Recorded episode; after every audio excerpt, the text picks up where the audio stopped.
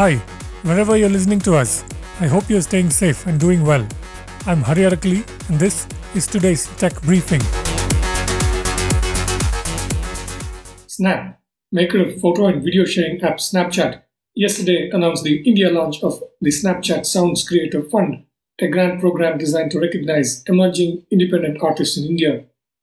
The grants will go to independent artists sharing their content on Snapchat and Spotlight, Snapchat's in app entertainment platform for user generated content to build their audience, the company said in a press release.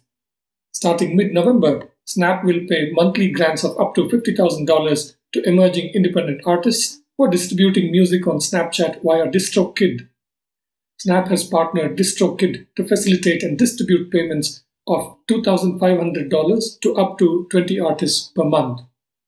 Amazon yesterday got the go ahead from a South African court to build its planned offices in Cape Town on a plot that is considered a heritage site in a setback for the indigenous people attempting to stop the development, Bloomberg reports. The ruling from the Western Cape High Court said that those opposing the project could not demonstrate that the right to heritage is at risk or suffering any harm, while adding that the cultural value of the site is undisputed.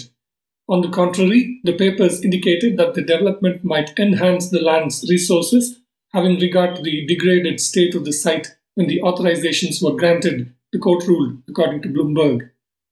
As world leaders meet in Egypt for the COP27 annual summit on climate change, John Kerry, the US climate envoy and Democratic Party stalwart, said a Republican win in today's midterm election in America would cut the flow of climate finance to poor countries Bloomberg reports. Speaking at a panel discussion on climate adaptation, Kerry delivered a stark warning about the potential for the US to deliver billions in its share of international climate finance, according to Bloomberg. If what I think will happen in today's elections happens and the House is gone, you're not going to see that money, he said, according to the report. Even under former President Donald Trump, who pulled the US from the Paris Agreement, the country still doled out some climate finance, but those small sums are a far cry from the $11.4 billion President Joe Biden has promised by 2024, according to Bloomberg. Money is pretty much at the heart of the fight against climate change. And as the rich countries dither over their commitments, smaller regional and local action is ramping up. One of the latest initiatives in India comes from Merak Ventures, a sector agnostic early stage venture capital firm, and Huddle, an accelerator led fund for India's early stage ventures. Merak and Huddle yesterday announced the launch of Climact, a climate tech accelerator program for startups in India. The program aims to accelerate and fund early stage climate tech startups in India working in areas such as agricultural waste and supply chain efficiency, mobility and transport, climate finance, carbon accounting and sequestration, and digital solutions. Climact is open for applications and the first cohort will kick off in February 2023. The program will run for four months through June 2023.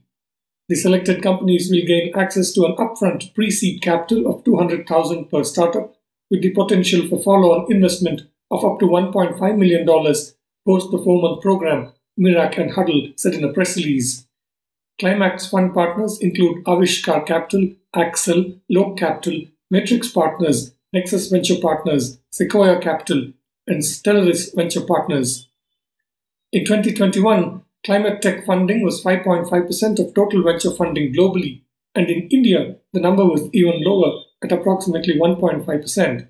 We are intent on bridging this gap by investing in innovative tech companies that are solving real world problems, Sheetal Bahl, a partner at Merak Ventures, said in the press release. India has seen about $1 billion invested in climate tech from 2016 to 2021, compared with $40 billion across 600 plus companies globally, according to the press release.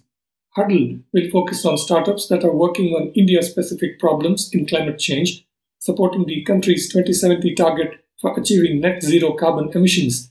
Ishan Khosla, founding partner of Huddle, added. In software news, Zoho, India's best known and biggest software company, has hit $1 billion in annual revenue, seeing more uptake for its unified approach to business software with products such as Zoho One. Fundamentals matter now more than ever, and our industry has to learn to lower the friction of technology so that technology becomes far more affordable, Sridhar Vembu, co-founder and CEO of the Chennai company, said in a press release. We have also crossed an important milestone of $1 billion in annual revenue. While growth has slowed down quite a bit in 2022 over 2021, our diversified product portfolio and the fact that we save money for customers has helped us so far. Zoho also announced yesterday that it plans to open 100 network POPs, meaning points of presence, around the world over the next five years for providing users with faster network. And it'll double investment in technologies such as blockchain and AI. Zoho spends three times its marketing spend on R&D and has received 25 patents in the last three years, according to the company's press release. The company attributes its growth to strong R&D capabilities across categories and markets, its diversified portfolio, and to customers choosing unified offerings over single products. Sales in India have led growth, with annual revenue from India increasing 77% in 2021.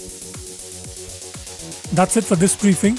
You can find all our podcasts at ForbesIndia.com and on your favorite podcast apps. I'm Hari Arakali. Thank you for listening.